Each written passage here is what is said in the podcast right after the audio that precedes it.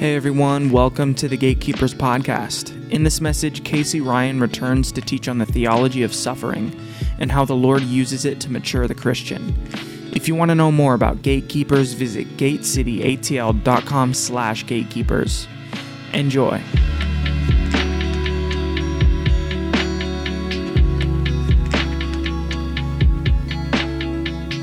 Love you guys. Um, how many of you guys actually know who I am? Raise your hand. Cool. Awesome. I love all of you, but I'm going to be completely honest with you. There's some of you I love more than others. It's not a partiality thing. I just know some of you, and some of you I don't know, but I'm really glad to be here. Um, for those of you who guys uh, who- may not know, I was the uh, gatekeeper pastor before Billy, uh, and uh, I was on sabbatical for about six months, uh, and then came back kind of midway through my sabbatical to transition out. And so, uh, though uh, Billy took over in April, I have really not been back with you guys uh, since November of last year. And you guys want to be ready for a spooky prophetic fact? On my way over here, I was driving. The last sermon that I preached was exactly a year ago today. Yeah, the last sermon I preached here. What does it mean? No idea. I'm not prophetic. Probably means nothing, but it's still kind of cool. Yeah? All right, so um, I got asked very last minute to preach. Uh, Billy was like, hey, bro, I got to go. Will you preach for me? And I'm going to be honest with you. My least favorite thing in- the world to do is to talk without preparation because I am so prone to putting my foot in my mouth and saying something stupid and having people circulate it through their friend groups. You guys know what I'm talking about? that I like to prep ahead of time. I had no time to prep. So if I say something stupid, if I put my foot in my mouth, if I say something that's a little inappropriate, you're just gonna have to give me grace. Amen? All right. And if it makes the rounds, somehow make the video make me look skinnier than I really am. That's all I ask. Crop out the moobs if you can do it. All right? There, there's my one silly thing for the day.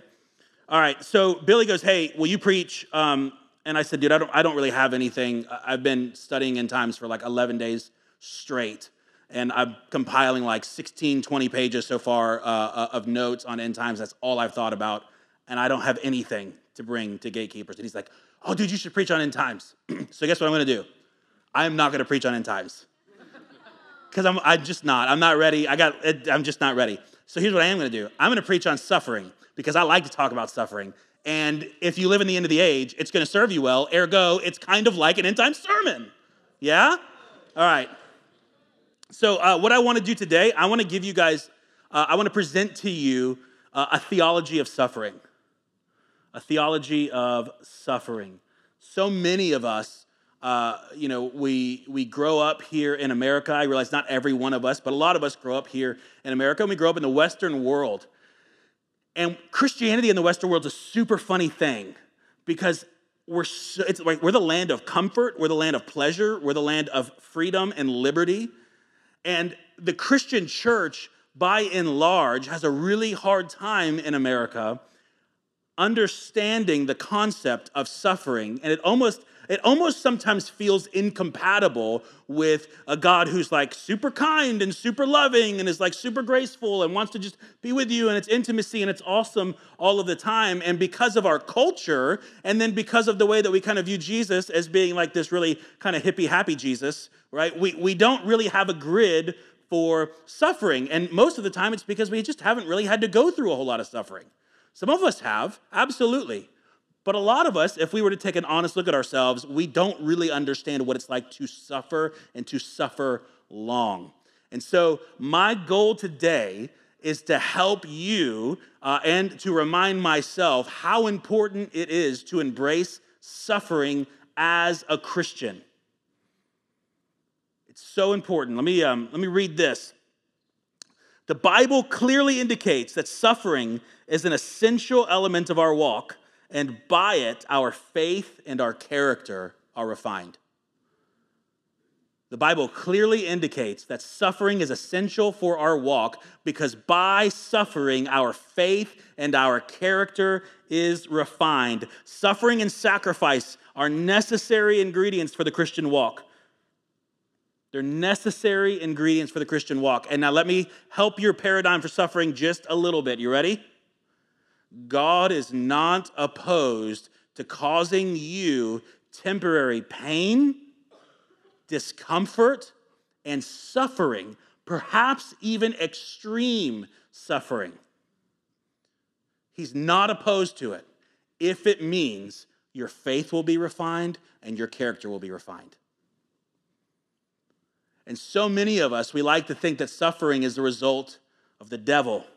Suffering is the result of sin. Suffering is bad, and, and, and the devil is bad, and Jesus is good, and therefore Jesus doesn't cause us to suffer. And I will just tell you, I've been following Jesus for 15 years, and dang it, he will cause you to suffer, but it's because he loves us.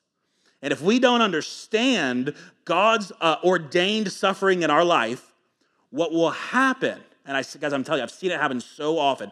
What will happen is we can have amazing moments in the altar. We can have amazing moments in worship where we are flopping around like a fish and screaming in tongues and things are awesome. And we have amazing devotional lives and we're waking up at five o'clock in the morning and we're reading our Bible like the superstar Christian. But because we don't have a proper theology of suffering, when pain comes and when God sends people or, or hardship into your life and it causes suffering. I have watched people who do, they flail around, they wake up, they have incredible devotion lives, but they abandon Jesus. And I will just tell you, most of the time, people abandon Jesus because Jesus starts doing things that are outside of their theology. And so it's really important that we get this because we want to be Christians who run the race and run the, way, the race to win. Amen? Like, we actually we want to finish this thing. I want to be 80 and 90 years old, loving Jesus with my whole heart, knowing that I didn't abandon him in the hour of trial. And that's where you guys need to be. That's where I need to be.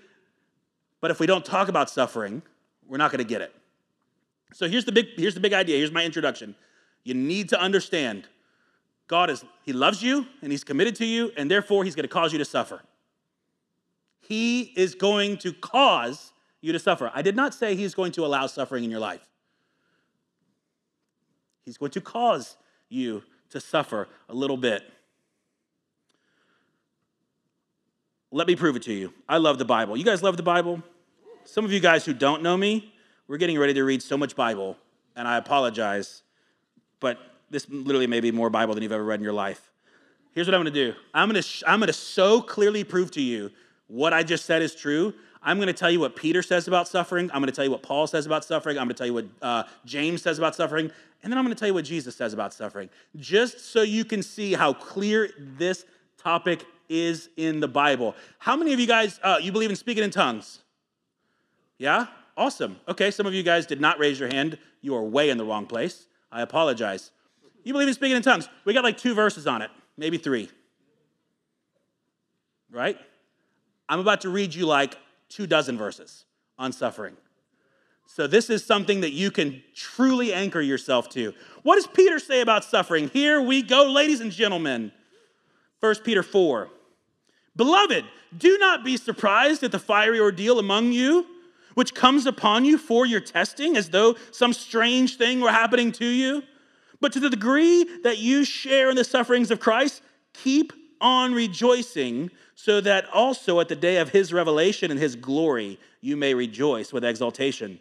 It's a good verse, right? How about this? Therefore, those who also suffer according to the will of God, according to the will of God, shall entrust their souls to a faithful uh, creator in doing what is right. That's 1 Peter 4 as well. He would go on to say this Therefore, since Christ has suffered in the flesh, arm yourselves also with this same purpose because he who has suffered in the flesh has ceased from sin. How many of you guys want to cease from sin? Suffer in the flesh, baby. But even if you should suffer for the sake of righteousness, Peter would go on to say, you are blessed. He would go on to say this For what credit is there if when you sin and are harshly treated, you endure it with patience? But if when you do what is right and you suffer for it, you patiently endure it, this finds favor with God, for you have been called for this purpose, since Christ also suffered for you, leaving you an example for you to follow in his footsteps. All right, what does Jesus say about suffering? He would use the parable of the sower. He would say, you know, remember the parable of the sower, right? The, the farmer goes out, he's got the seed, he's throwing it on all different kinds of ground, right? And then there's the, the rocky ground, and there's the thorny ground, and there's the good soil he would interpret this like so. He goes, The one on whom the seed was sown by the rocky places, this is the man who hears the word and immediately receives it with joy. Stop right there. How many of you have immediately received it with joy? That's all of us. May took a little, a little bit of time for most of you, but if you're here, it's because you love Jesus and you're like, I love the word.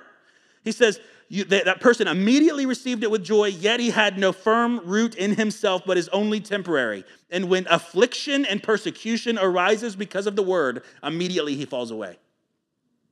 Uh, this is what he has to say. This is Jesus, what he has to say about John the Baptist. Sitting in jail, he's getting ready to lose his life and be beheaded for Jesus. Jesus' response when he asks him, Are you the Messiah? He responds by saying, Blessed is he who does not take offense at me.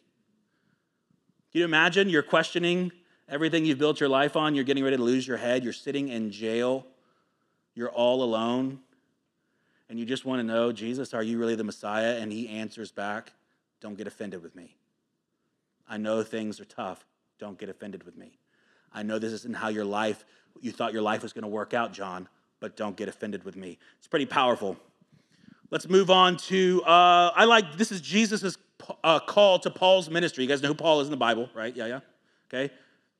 Anybody, anybody here feel called to ministry? Just curious. Raise your hand. Great. You know that moment when you kind of felt called to ministry? And it was like really holy and right. Maybe it was at like a kids' camp or something, and you were like, man, I just, yeah, I just it feels right. This was Jesus's call when he was Paul, when he, oh, wow, this is Jesus's call to Paul into ministry. I don't know how else to say that. This is what he says. But the Lord said to him, Go, for he is a chosen instrument of mine, speaking of Paul, to bear my name before the Gentiles and the kings and the sons of Israel. For I will show him, Paul, how much he must suffer for my name's sake. How's that for a call to ministry, man? Imagine you're sitting there at youth camp and they're like, Who feels called to be a pastor? You're just gonna suffer. That's your lot in life suffering, pain, and death. How many of us would be like, Yeah, baby, Sign me up. That's not what I signed up for, but that's how Paul was called into ministry. Um, uh, how about this? This is Jesus again. He goes, If anyone wishes to come after me, he must deny himself. He must take up his cross and he must follow me. For whoever wishes to save his life will lose his life, but whoever wishes to lose his life for my sake will find it. Glory to God. How about Paul? What does Paul say? He says, Now I rejoice in my sufferings for your sake, that in my flesh I do my share on behalf of his body, which is the church, in filling up what is lacking in Christ's afflictions. He literally goes, Jesus suffered, and now for your sake, I'm going to suffer because he didn't suffer enough. There was something lacking in his suffering. Isn't that shocking? He'd also say this this is uh, his, his kind of vision statement. He's kind of summing up his life as a pastor, apostle, missionary, whatever the heck he was, evangelist. He was like all of the things. This is what he said. He goes, But in everything we've commended ourselves as servants of God in much endurance and inflictions and in hardships and in distresses and in beatings and in imprisonments and in tumults and in labors and in sleeplessness and in hunger and in purity and in knowledge and in patience and in kindness and in the Holy Spirit and in genuine love and in the word of truth and in the power of God by the weapons of righteousness for the right hand and by the left hand for glory and for being dishonored by evil report and good report regarded as deceivers, yet being true, as unknown, yet being well known, as dying, yet behold, we live, as punished, yet not put to death, as sorrowful, yet always rejoicing, as poor, yet making many rich, as having nothing, yet possessing all things. You guys ever read anybody in the Bible and you're like, I want, I want to be like them? I used to do that with Paul. I'd read Paul's letters and I'm like, oh my God, this guy, like, he gets it. I want to I want to be used in the kingdom to such a high degree. I want to be like Paul. And then I came across that passage and I'm like, "Oh, I don't I don't know if I'm cut out to be like Paul." Sleeplessness, and hunger and beatings and imprisonments. I'm like, I, I don't know if I can do that. Sobering, right? And then he would go on to say this in Philippians. Paul would say, That I may know him and the power of his resurrection and fellowship in his sufferings, being conformed to his death, in order that I may attain to the resurrection from the dead. Now, I realize that's a lot of Bible, but guess what? We're not done, and I like the Bible, so we're going to keep reading it. What does James say about suffering? He says, Consider it all joy, my brethren, when you encounter various trials, knowing that the testing of your faith produces endurance, and let endurance have its perfect result, so that you may be perfect and complete, lacking in nothing. Blessed is the man who perseveres under trial, for once he has been approved, he will receive the crown of life which the Lord has promised to those who love him. It's amazing. Can you see that I'm not making up this concept that God's totally okay and will cause your suffering sometimes? You guys with me? Okay, cool. Here's what I'm gonna do I'm gonna give you four types of God ordained suffering. Okay, so you're gonna see these in your life. You've probably already seen these in your life give you four types of God ordained suffering. Now, I will say this not all suffering is God ordained.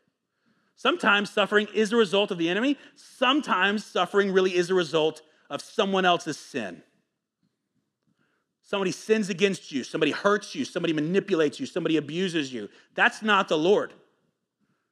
But rest, rest assured, He will still use it for your good and for His glory. That's Romans 8. I work all things together for the good of those who love him and who are called according to his purpose. That's what God says. So even the sin that you do and the sin that's done against you that causes immense pain, trial, and suffering, God says, I'm still going to work that for your good and for my glory. Amen? All right, so that's not all suffering is God ordained, but I want to give you four types of God ordained suffering so that when these start hitting your life, you're like, okay, this is the Lord and, and, and I want to, I'm to partner with him and make sure this thing has its perfect result. Here's the first one. This is super easy. You ready? God ordained suffering, testing. Testing. Testing. This is sent from God to reveal something about you to you. God will often give you a test that requires extreme amounts of suffering sometimes or small amounts of suffering. But what he's trying to do is he's trying to reveal something about you that you don't even know is in there. Now, God knows everything, right? So he's not, he's not like, oh, I wonder if he's going to pass or fail this test. He needs you to know if you're going to pass or fail the test. This is James 1. He says, Consider it all joy, my brethren, when you encounter various trials, knowing that the testing of your faith produces endurance. He will often test his children in order to show them what is inside. And I would just say this you never really know what is truly in you until you're feeling the pressure from all sides. You think you're holy, maybe you're just comfortable. You think that you've got a handle on your sin, whatever that thing is, but really, you could just be bored. And when things start going south, that's when you find out what you're really made of. And God is so gracious because He will purposefully pull the rug out from under us just so that we can learn what's actually on the inside so that we're prepared for the hour of trial that's going to hit the earth. Amen? All right, that's testing. He tests you. What's the next type of God ordained suffering? How about this? Trials. Trials are a little different than testings. Testings are sent to reveal something in you, well, trials are meant to produce something in you. James 1 and 2 Blessed is the man who perseveres under trial, and once he has been approved, he will receive the crown of life which the Lord has promised to those who love him. These are meant to produce something in us or instill something in us. Often these are character traits such as endurance and steadfastness, love, he will send, I'm telling you guys, He will send the most unlovable, most annoying, most bothersome person into your life simply so that you can see your lack of love and to give you an opportunity to grow in love. Amen? Yeah, some of you guys are literally sitting next to that person right now and you've never wanted to tell them that. Look to your neighbor and say, You're a thorn in my flesh. I'm just kidding. Don't do that. just kidding. Testings, trials, Third piece of God ordained suffering. Here we go. I love this one so much because I'm, I, have just, I've had this one happen a lot to me, quite honestly. Discipline. Testing. I love you guys. Testing sent from God to reveal something about you to you. Trial sent from God to produce something in you. Discipline is sent from God to remove something from you. You guys know Hebrews 12? Any of the people who know me know that I don't shut up about Hebrews. I like that book. It says this He disciplines us for our good so that we may share His holiness. All discipline for the moment seems not to be joyful, but sorrowful. Yet to those who have been trained by it, afterwards it yields the peaceable fruit of righteousness. God loves you, He loves me. And because He loves us, He disciplines us. I love my kids. I, I discipline my kids not because they bother me or annoy me. I discipline my kids because I want them to develop character traits that will serve them, serve their relationship with Jesus, and serve the kingdom of God. I discipline them because I adore them. And here's the thing, guys Hebrews 12, go and read it on your own time. He actually says that discipline is a mark of sonship and that only the son or that, that only those who, uh, who the, that the people who don't have discipline the people who have not been disciplined by the father are the ones whom the father doesn't love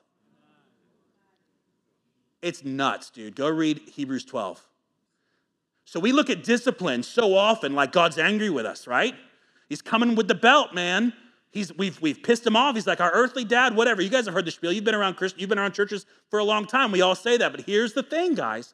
He disciplines us because he's committed to us. And Hebrews 12 says, because he's committed to producing the peaceable fruit of righteousness in your life. And now I will just tell you right now the discipline of the Lord sucks. Says it right there. Says not to be, it's not joyful. And the moment it feels sorrowful. You guys ever gotten so convicted over your own sin and you just couldn't get over it? That's holy.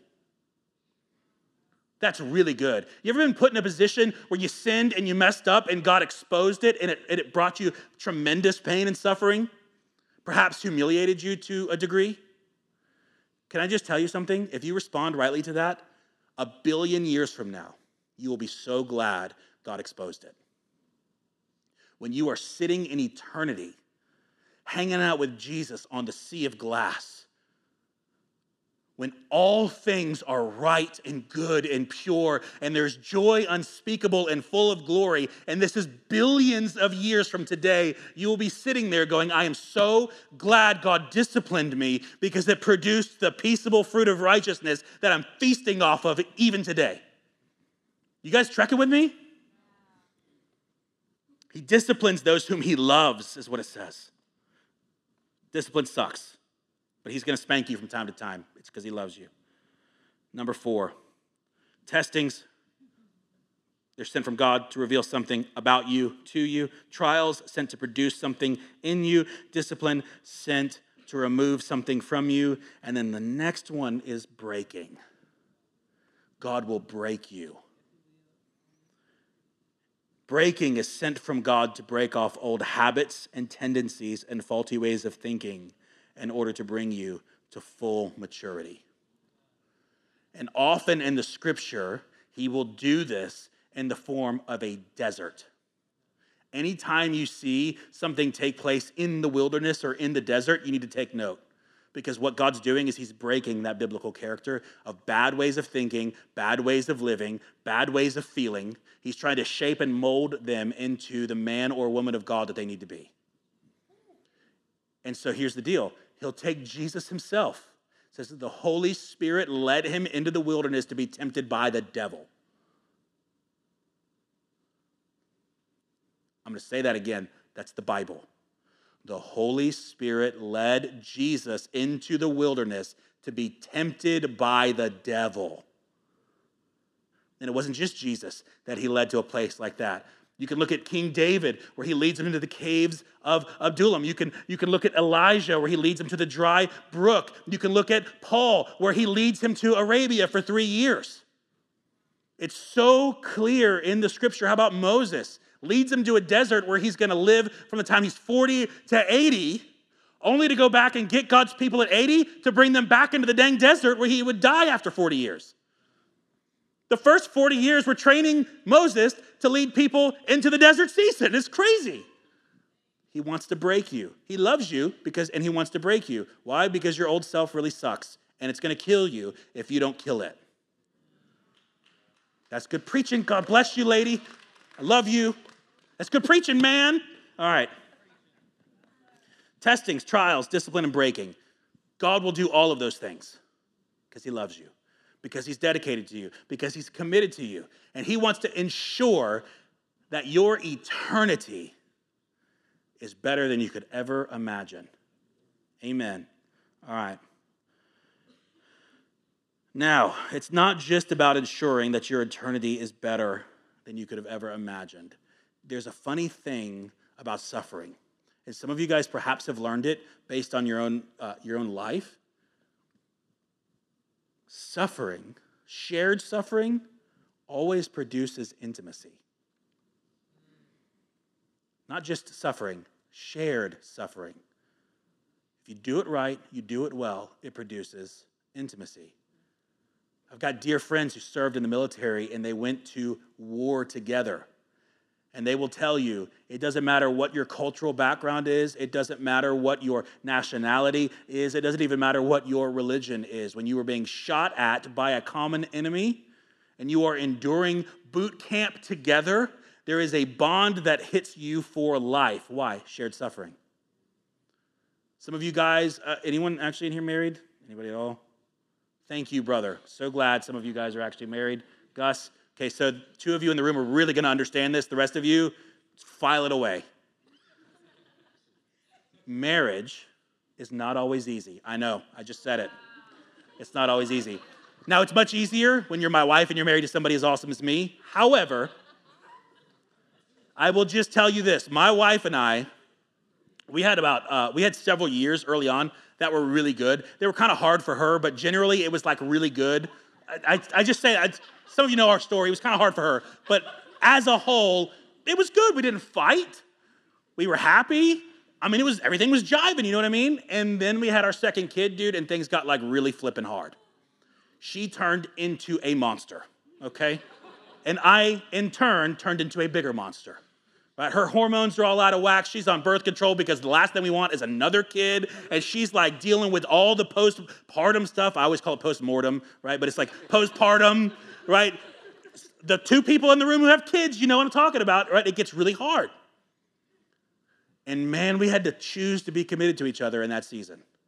We had to choose to fight for our marriage. We had to choose to fight for each other, to believe the best for each other. And I will tell you this I promise to God, this is our testimony. Once we got through that season, our marriage was so much was so much better and so much stronger and our intimacy was so much greater because we shared suffering together. It's not i promise you it is not the high points in your relationships that bond you. It's going through the low points together. Same can be said for all of your relationships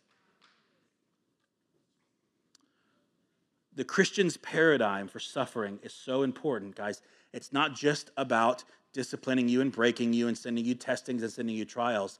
All of it is about ultimately bringing you into intimacy with him. And I get intimacy is like a super weird word. And if I, uh, when I used to hear intimacy as a dude, I'm like, I don't get that. That's super weird. Think exclusivity and closeness. That's all intimacy is. It's exclusive and we're super close. And you get that way when you go through suffering together. And so Jesus will invite you into suffering in order to be close with you. It's a really amazing thing. Look what Paul says in Philippians 3. He says, But whatever things were gained to me, this is before he was Jesus, before he was a Christian, sorry. Whatever things, before he was Jesus. We're not that, that would be super heretical. You guys just laughed, man. Like y'all should have been stoning me for that. Paul is not Jesus, okay? But this is before he knew Jesus. He was under the law, right? And he says this He goes, But whatever things were gained to me, those things I have counted as loss for the sake of Christ. For more than that, I count all things to be lost in view of the surpassing value of knowing Christ Jesus, my Lord, for whom I have suffered the loss of all things and count them but rubbish, so that I may gain Christ and may be found in him, not having a righteousness of my own derived from the law but that which is through faith in Christ Jesus the righteous, which comes from God on the basis of faith. Now, get this, this is what he says that I may know him and the power of his resurrection, and know him in the fellowship of his sufferings, being conformed to his death, in order that I may attain the, the resurrection from the dead. He said, Everything that I suffered, everything that I suffered was worth it because I got to fellowship with Jesus' sufferings. And the result was that I may know Christ. Guys, I'm just going to tell you, you don't get to know Jesus until you've suffered for Jesus and until you suffered with Jesus. You may think you know him. You may think you have a great relationship, but that is a massive aspect of who he is that we are severely missing if we think he's just happy, hippie Jesus all the time and everything's great and peaceful and good and joyful. Amen? All right. He is happy, by the way. Okay, let me just be like super clear. But he's happy in the midst of his suffering. Okay. Paul viewed suffering as an invitation to intimacy. For him, it gave him greater revelation of God's love and dedication to us, and he viewed suffering as something to go through with God, not just for God. Suffering for the Christian is essential to know God and to grow to full maturity. So here we go. It is 9:30. How long have I been preaching? When did we get up here? 9. All right. I have five areas that we must embrace suffering as Christians. They're like non negotiables. We're going to get through as many of them as we can in the next 15 minutes. Cool? I want to go home. Y'all too late for me. Number one, five areas. You guys, you guys are with me, right? You guys, you guys can trek with me. We just packed a lot of Bible into 30 minutes. Okay. Amen. You guys love the Bible, right? Yeah. All right. You don't love the Book of Mormon, right?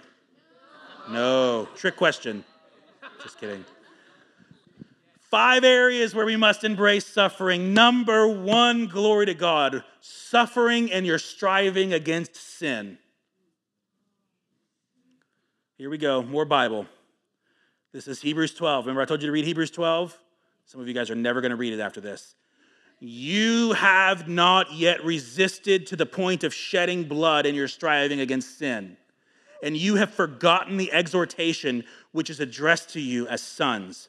Here's the exhortation My son, do not regard lightly the discipline of the Lord, nor faint when you are reproved by him. For those whom the Lord loves, he disciplines, and he scourges every son whom he receives. It is for discipline that you endure. God deals with you as with sons, for what son is there whom his father does not discipline? I love that passage. There's this, um, there's this worship song that was making its way around um, the charismatic camp for a while. Uh, and I, I didn't really like it. I-, I knew what they were trying to say, but I just didn't like it. And the song was like, There is no striving. You know what I'm talking about? You know, the song? I think it's a Bethel song. No shade on Bethel, it's just a song, right? Well, I know what they're saying. They're like, there's no striving for salvation and all that kind of stuff. But I, it, here's the thing, guys there is striving. And the I've got like five verses that are like, hey, you need to strive. and so don't don't misconstrue this concept of there's no striving in Jesus. You're actually empowered specifically to strive against sin. And here's the idea He says, You have not resisted yet to the point of shedding of blood in your striving against sin. And the concept that he's trying to get at is if you want to stop sinning, it's going to cause you to suffer. Because your natural body wants to sin. And if you don't want to sin, you've got to deny your natural body of the thing of which it is craving. And you can only do that through the empowerment of the Holy Spirit, but glory to God, you can do that through the empowerment of the Holy Spirit. Because if you keep doing the things that your body craves, it results in death. And so he goes, I'll give you the antidote, but I'm not going to do it all for you, though. He goes, You've got to resist You've got to strive. Jesus would say it like this if your right hand causes you to stumble, what does he say? Cut it off. And, and then we like to like overly spiritualize that. We do. we like to make that sound like it's, no, here's what he's saying. If your right hand causes you to sin, cut it off. How do I know that's what he says? Because he says it's better for you to get into the kingdom of heaven with one hand than it is for you to burn in eternity for two hands. Go read it. I paraphrased it, but I promise you that's what he says. It's really intense.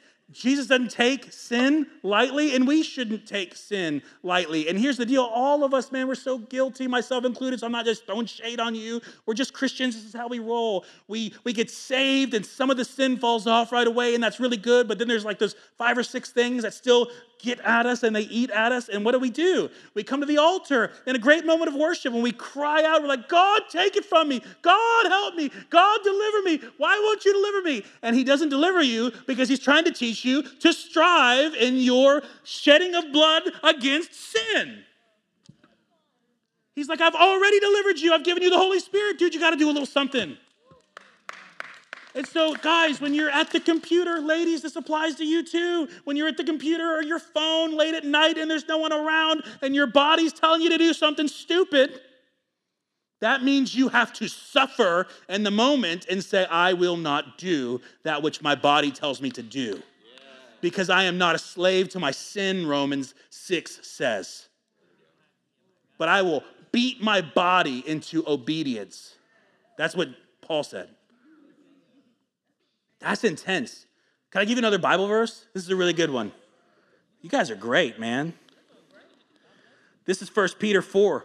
He says, Therefore, since Christ has suffered in the flesh, arm yourselves also with the same purpose, because he who has suffered in the flesh has ceased from sin. And guys, God's not always going to just deliver you and take it away. He's not going to do the heavy lifting all the time because he's committed to you and he's committed to how your eternity looks. And he really wants you to earn some rewards. He really wants you to earn intimacy with him. He really wants you to grow up and put on big boy pants and not do what your body tells it to do. It's good, it's holy, it's right. It's going to take times of gritting your teeth and bearing it. It's going to take spiritual violence to not say the thing that you want to say that's sinful going to take momentary suffering to say no in order to gain eternal rewards. But guys, you can do it. And every time you, you, you zip it and you're like, I want to say the thing.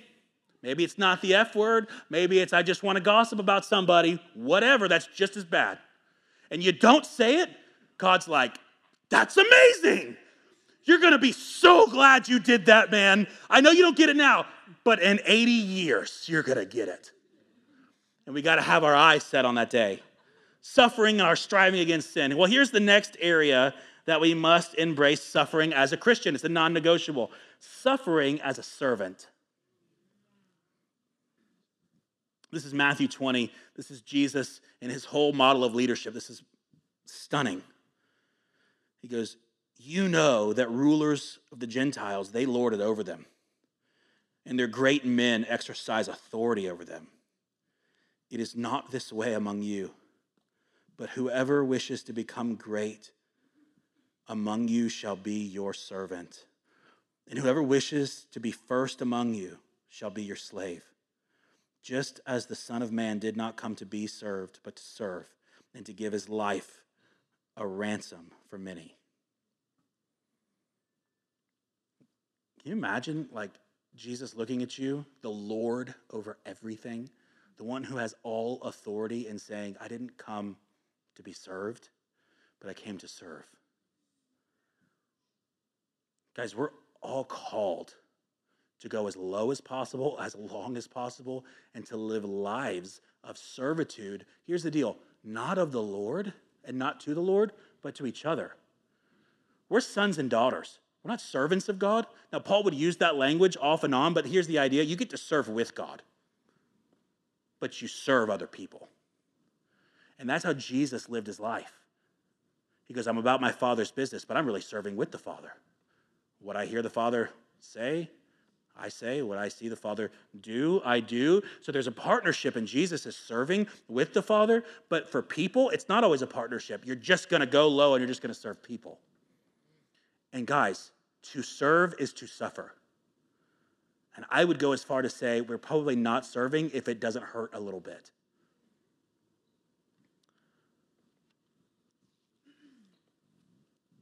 I lost my complete train of thought. Where am I at? Serving requires suffering. It means doing something you don't want to do for someone you may not want to do it for. I'll say that again, man, because that's It's instructional for me. Doing something you don't want to do for someone you may not want to do it for. Isn't that amazing? That's stuff, that's serving. And guys, that sucks. That's hard. You guys ever you guys ever have that guy or the girl in your church who l- just literally bothers the flipping fire out of you? They're not even sinning.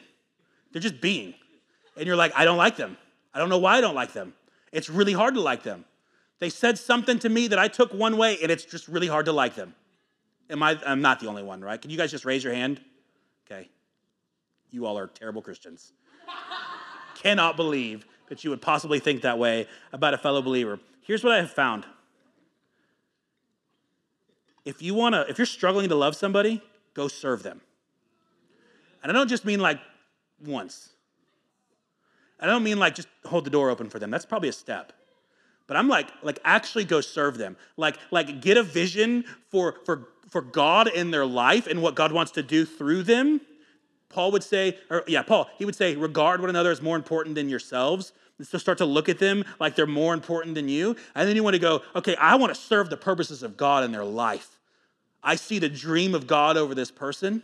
I've caught it in prayer. I've, I've, I've found it in the scripture. I know what God, God has great things in store for them, and I'm going to go low and not just open the door for them when I see them at church, but I'm actually going to serve the purposes of God in their life. And I promise you guys, you start to do that, you can't help but start to love that person. If you are struggling to love someone, go serve them, go pray for them, go serve God's purposes for them, believe in them. That's how we're called to live, guys. That's how Jesus lived. That's how he lived with his 12. That's how his 12 lived with their disciples. And that's what you and I are called to do, but it is not fun. Jesus is called the suffering servant in Isaiah for a reason. Because to serve is to suffer. Amen? Okay. What's the next one? That is not it. Found it. Here's the third one. Oh, this one's so good. So we suffer, we suffer in our striving against sin, we suffer as a servant, and then we suffer through persecution. The uh, parable of the sower, I'm going to read it again uh, because it's just, it's so potent. Jesus says, The one on whom the seed was sown on the rocky places, this is the man who hears the word and immediately receives it with joy, yet he has no firm root in, in himself, but he is only temporary. And when affliction or persecution arises because of the word, immediately he falls away. Now, here's the thing about persecution most of you, myself included, we don't have a clue what persecution looks like. There are a few of you who perhaps might, but you didn't get that way from living in America. We don't really know persecution, right? We know like super subtle prejudice at best. You're a Christian? Mm. You don't want to go to the bar with me? Mm. Like, that's about it. Maybe you'll lose the job. Maybe you won't get the job. But that's really what we're talking about when we talk about persecution in America. There are people across the earth that are being legitimately persecuted, tortured, killed, martyred, all of it, beheaded simply because they love Jesus and they refuse to stop doing Bible studies. That's persecution, right? Now, here's the thing that's not me throwing shade on you. That's not me throwing shade on us. We can't help where we live. I mean, we probably could, but God put us here for a reason, okay? I'm, I've always said I'm a missionary to Laodicea. I'm supposed to be in America, okay? I like, I like, he, I like it here. But I want to just set your mind on something a little different. When you and I typically think of persecution as Americans, that's what we think about. We think about either A, I didn't get the job because I wore the Jesus t shirt, right? Or somebody looked at me funny when I tried to evangelize at the mall. That's not, a, that's not persecution. Or we go to the other extreme and we go, oh, okay, well, we, there are Christians who are losing their heads in China and they're going to prison for life and their families are being torn apart. And we go, that's persecution. Now get this, that is persecution. The other one is not really persecution, but that, that other one is. But the Bible gives us a whole other form of persecution that most Christians are completely unaware of. And it's not persecution from out there, it's persecution from within. It's persecution from the church. And the Bible says at the end of the age, the persecution for the church is primarily coming from the professing church. That there will be, uh, men will be lovers of self and lovers of money and haters of good, but they're going to hold to a form of godliness. They're going to accumulate for themselves teachers in accordance to their own desires. And then Jesus would show up in Matthew 24 and he would say this. You ready? God, Lord, help me. Do I have it on here? I do have it on. I don't have it on here. This is what he said. It's in Matthew 24. Just go read it. Matthew 24. He says, You will be persecuted and hated by all for my name's sake. And he, the people who he's talking about are the Pharisees. He goes, There's a coming a day, this is actually what he says, where they will kill you thinking they're doing service to God. Let me tell you who doesn't kill us thinking they're doing service to God the atheists, the agnostics, the secular professors. The people who kill us thinking they're doing it for the Lord are professing believers. They're Paul before he was Paul. You remember Paul? He was Saul. I know it's confusing. Paul and Saul, not King Saul in the Old Testament, different Saul. He thought he was doing God's will by going around and killing all of the Christians who were saying that Jesus was the Messiah of the Jewish faith. That's a small picture of where this is going, guys, and we're already seeing it. We are seeing massive persecution that in America that is not coming from out there, it is coming from in here. Entire denominations, theological movements that are abandoning the inerrancy of Scripture who are, who are saying that what God says is right is anybody can marry anybody of any gender of anything. They're twisting scripture, not just on that issue, on lots of issues. We got entire movements and entire megachurches who are saying, yeah, the Old Testament, that's, that's not even the Word of God anymore. It's all about the New Testament. We're New Testament believers. And anybody who, who tells their churches to go read the Old Testament, those guys are heretics. And guess what? They get on their platforms and they start shouting. And I'm telling you guys, the persecution that is going to come is going to be in the church. And that's the thing everybody is wildly unprepared for. Because what happens when you have a PhD professor of theology who gets up here and he starts telling you why your theological uh, preference or your theological opinion is wrong, and he gives you five Bible verses to prove it? It's crazy, dude. The end of the age it says that the abomination of desolation, which we're not going to talk about, the end just think the great tribulation when things get really bad won't come until the great falling away happens first.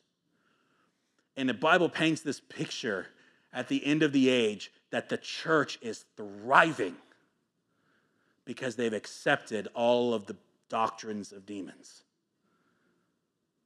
Think about this for a moment. Some of you, when you've, when you've thought about the end of the age and you think about what's the church doing, you immediately go to China. We're underground, we're hiding, we're just doing our Bible studies. No, no, no. There will be massive mega churches that are professing Jesus, that are singing good worship songs, that have all the feels in their altar moments, but they're believing and proclaiming a lie and they're twisting scripture.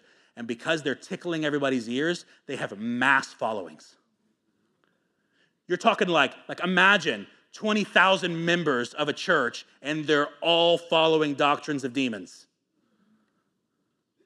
How are you going to stand when your family and friends go to that church and they start giving you just enough Bible to show, yeah, well, maybe they could be right. It's so important that we get our Bibles, guys. We got to know the Word. We got to know the Word and we got to stand strong because deception is getting ready to hit the earth in such an insane way, and it's, and it's already happening now. Can you refute the guy with five letters by his name? Got an MDiv, he's got a PhD from a prestigious university, and he's going to tell you why uh, we should be ordaining anybody on the LGBTQ spectrum. Can you stand against that? Because that's what's happening right now, but it's only going to get worse, I promise. What about when they start telling you stuff like Jesus is not the only way? Well, Jesus is the preferred way, but there are other avenues. What about when they start telling you and they use verses like, For Christ died once for all the sins of mankind? And they go, Well, see, so everybody's really saved because, you know, there's, you know, Jesus, he died for everybody's sins, not just the elect's sins. Can you, can you refute that? Because that's what's coming, guys. And the persecution that is going to hit us when our brothers and sisters start turning against us that is gonna that is gonna screw up some Christians. Amen. So we don't want to do that. So what's the antidote? Read your Bible. Read it a lot. Don't stop reading it. Cling to your Bible, embrace suffering, have encounters with God, and you should be okay. you start removing one of those, you're gonna be screwed. Just telling you. I could say that, right? Because I'm, I'm in young adult ministry. I could say screwed. Can't say that on Sunday morning. Um, I want to get out of here, so I'm going to skip suffering through obedience, but I'm just going to tell you Suffer. Oh, okay, obedience. Guess I'm going to skip the last one. Take, okay, this is the other one. Suffer through obedience. That's the fourth. So if you're paying attention, it's suffer in our striving against sin, it's suffering as a servant, and then it is suffer through persecution. Now we're at suffer through obedience. God is going to ask you to do some things. He's going to require some things of you. And I will just tell you most of the time it's going to cost you it's going to cost you. David said, I will not give the Lord nothing that hasn't cost me something. I will give the Lord nothing, whatever. I will not give the Lord. I will give the Lord nothing that doesn't cost me something. And here's uh, the Lord began to speak to me many years ago. I don't have Bible for this, but I think it's a really cool principle. Um, there's so many of us who we, we really don't value Jesus, but the reason we don't value Jesus is because we actually haven't paid a cost and we always derive value from the cost paid for the item, right? Value is determined by what you're willing to pay. That's how it works. And if we don't pay something for Jesus, if it doesn't cost us something, we may be fine when there's no shakings happening, but when shakings start to happen, we don't really value Jesus. We haven't really invested a whole lot into this. And so, what God will do to help us combat that moment is He will go ahead and start requiring some things of us that are even beyond striving against sin. He'll perhaps require you to quit the job, come be a prayer room missionary, quit the prayer room. There's a million things that could be that might cost you, that might hurt. And I'm always reminded, it's such a cliche verse to throw out there, but I'm always reminded of Abraham and Isaac. Can you imagine Abraham? He finally has the child of promise. He's flipping old. He's in his like 90s. He's finally got the child of promise. It's amazing. God's getting ready to make a whole nation out of him. And then the child by which the entire nation is getting ready to be birthed from, the whole thing that Abraham set his entire life up for, God says, go kill it, destroy it now. Forget the fact that it's your first, you know, forget the fact that it's your son. Forget the fact that you love him. All of the promises of God over his life were wrapped up in Isaac. You don't have Isaac, you don't have Israel. You don't have Israel, you don't have the nation of Israel and the land of Israel. And if you don't have that, then Abraham doesn't get any of the promises that he based his whole life on. And I just love that concept. He's like, it's almost like God was going, hey, you can't inherit the land until you've given up something of value. You won't be prepared for it. And so, Abraham, go and take your son, sacrifice him. Now, we did like a couple of years ago a whole series in Genesis, and I talked a lot about that. If y'all remember, it was a good, you go back and listen to it. But the point of this is, man, listen, obedience sometimes costs you. Not always. Sometimes it's just easy and great and light and enjoyable, and God, it's awesome. But a lot of times, obedience hurts. And if we are going to be the Christians that we're called to be, and we're going to stand in the age that is coming on this earth, whether it's the end times or the beginning of birth pangs, if we're going to stand when things are hard, we have got to learn how to, to, to be obedient at any cost. Does that make sense? Okay. and then I'll, I'll end with the last one. Um, so we suffer in our striving against sin. We suffer as a servant. We suffer through persecution. Uh, we suffer through obedience, and then we suffer through the consequences. This is one of my favorite things to talk about because it's honestly the most practical of this whole message. Galatians 6 says this Do not be deceived. God will not be mocked, for whatever a man sows, he will reap. Some of you guys have no idea where I'm going. You're like, what do you mean you suffer through consequences? Jesus died to take your punishment, but he did not die to take the consequences of your sin. The judgment has been paid, the wrath has been um, appeased, right? You are no longer punished for your sin. That's great news. But God, that does not mean that you are shielded from the consequences of your sin.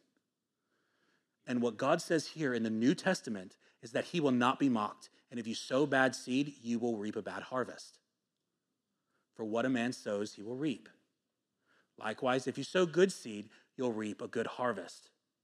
And this, I, I, I do, I love talking about this, guys, because I'm just, this never gets old. You just take this with you the rest of your life, please. What will happen so often is as Christians, we ignore this verse and we sow really, really bad seed whether that's through sin, whether that's through relationships, whether whatever. We sow really bad seed and we start to reap a really bad harvest. And then we, being good, noble Christians, turn away and we run to Jesus and go, Lord, help me. No, I don't want to deal with this. I don't want to deal with this. I don't like this. I don't want to be found out. Whatever it is, we'll turn back to Jesus and we're like, hide us from the consequences of our sin. And He loves us. And so here's what He'll do He'll turn us around, He'll walk us over to the bad seed, the bad harvest. He'll sit us down. He'll go, eat that. Lord, I don't want to eat that. I don't care. Eat it. You're about to be trained by it. I will not be mocked. What a man sows, he will reap. Now that's, that's good freaking preaching, I'm telling you. But get this this is where it gets really practical. That moment is where most Christians bail. They reap really bad seed, things go really poorly in their life, God doesn't deliver them, and they go, Nope, it's too much, too, too much pain. I'm out. I didn't sign up for this. Obviously, you're not real because you didn't sin breakthrough. Okay, now listen.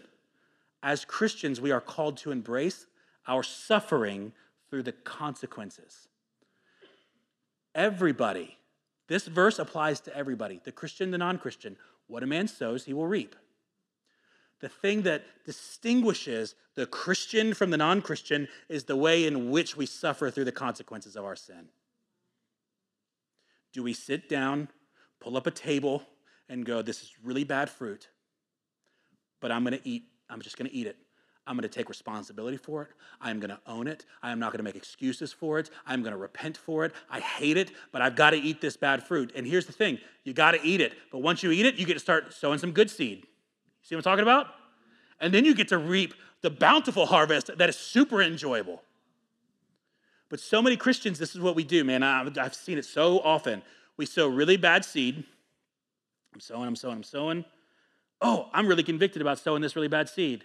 I'm going to start sowing some good seed. I'm not going to throw that bad seed out anymore. And so they start throwing some really good seed. What's the first one to harvest? The good seed or the bad seed? The bad. And so the bad pops up, and they go, wait a second, I'm sowing really good seed. What happened? This is ridiculous. I don't even know why I'm bothering doing this really good thing because I'm only having bad things happen from it. You know what I'm talking about? You've seen it happen in your life? Okay, in that moment, it's crucial. We continue to sow good seed. We turn around and we go, I'm going to take ownership for that. This is my mess and I will clean it up. That's what David did. King David sowed really bad seed. Remember Bathsheba? Yeah, not good. Okay? Murdered a man, raped a woman. It was terrible. However, when he was found out, it is so telling about who the heart of David is. He immediately repents, comes crashing down. He doesn't look at Bathsheba and say, Well, she shouldn't have been on the roof tempting me. She was outside my window naked. It's her fault. I'm only a man. He didn't make a single excuse. He broke and he goes and he writes Psalms 51, which is the most intense psalm I think there is, because he starts to confess his sin, because, Lord, I've sinned against you. I sowed this bad seed, it was my fault, and I am reliant only upon your mercy, and I throw myself at you. Here's the deal you're going to sow bad seed. Mm, you're young adults, so you're probably going to sow a lot of bad seed. You'll really get it when you're in your 30s eating that bad fruit. But that's okay. It's okay to mess up. It's okay to be weak. It's okay. I don't want you to be. It's going to suck for you when you have to eat the bad fruit. But what measures, the measure of a Christian is how do you deal with your own sin? Do you run and bail, or do you take the consequences like a man or a godly woman, man up, whatever? You know what I'm talking about. That's what we do. So when we're found out, when things don't go our way because we've been sowing really bad seed, when relationships start to happen and they're bad and, and we're sowing really bad seed, and so the relationship starts to go really far south, you own it. You man up, woman up. I keep saying man up. I shouldn't say man up. Not in this day. You you grow up. There we go. And you go, listen. I really messed up. I should not have said the things that I said. I shouldn't have done the things I've done, and I shouldn't have treated you the way that I treated you. I'm so sorry. There is no excuse.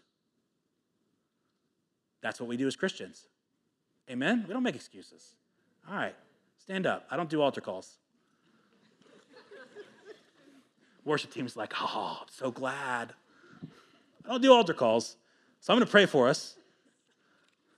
And I'm going home because it's 10 o'clock at night. I told my wife to wait up for me. We'd watch a movie. It's super sweet until you see her passed out on the couch drooling like this.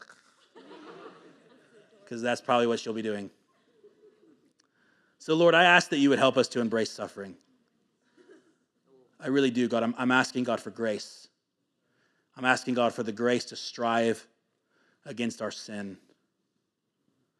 I'm asking for grace to serve our brothers and our sisters, to go low, to serve the dream and the vision of God in them.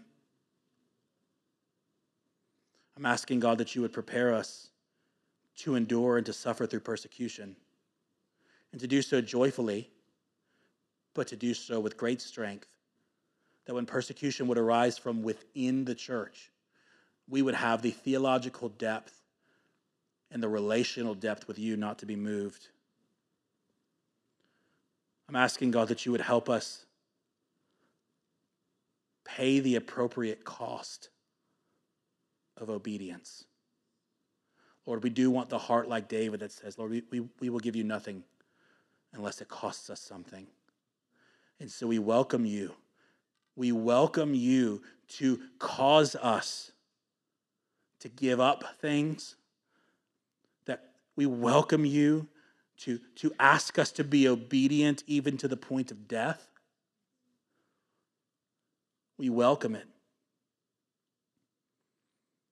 In Jesus' Perhaps for those in the room who they've spent a long time sowing really bad seed and they're starting to see the bad harvest germinate and crop up and they're getting fearful and they don't know what they're going to do or how they're going to mend it, God, I'm asking for grace to suffer through consequences.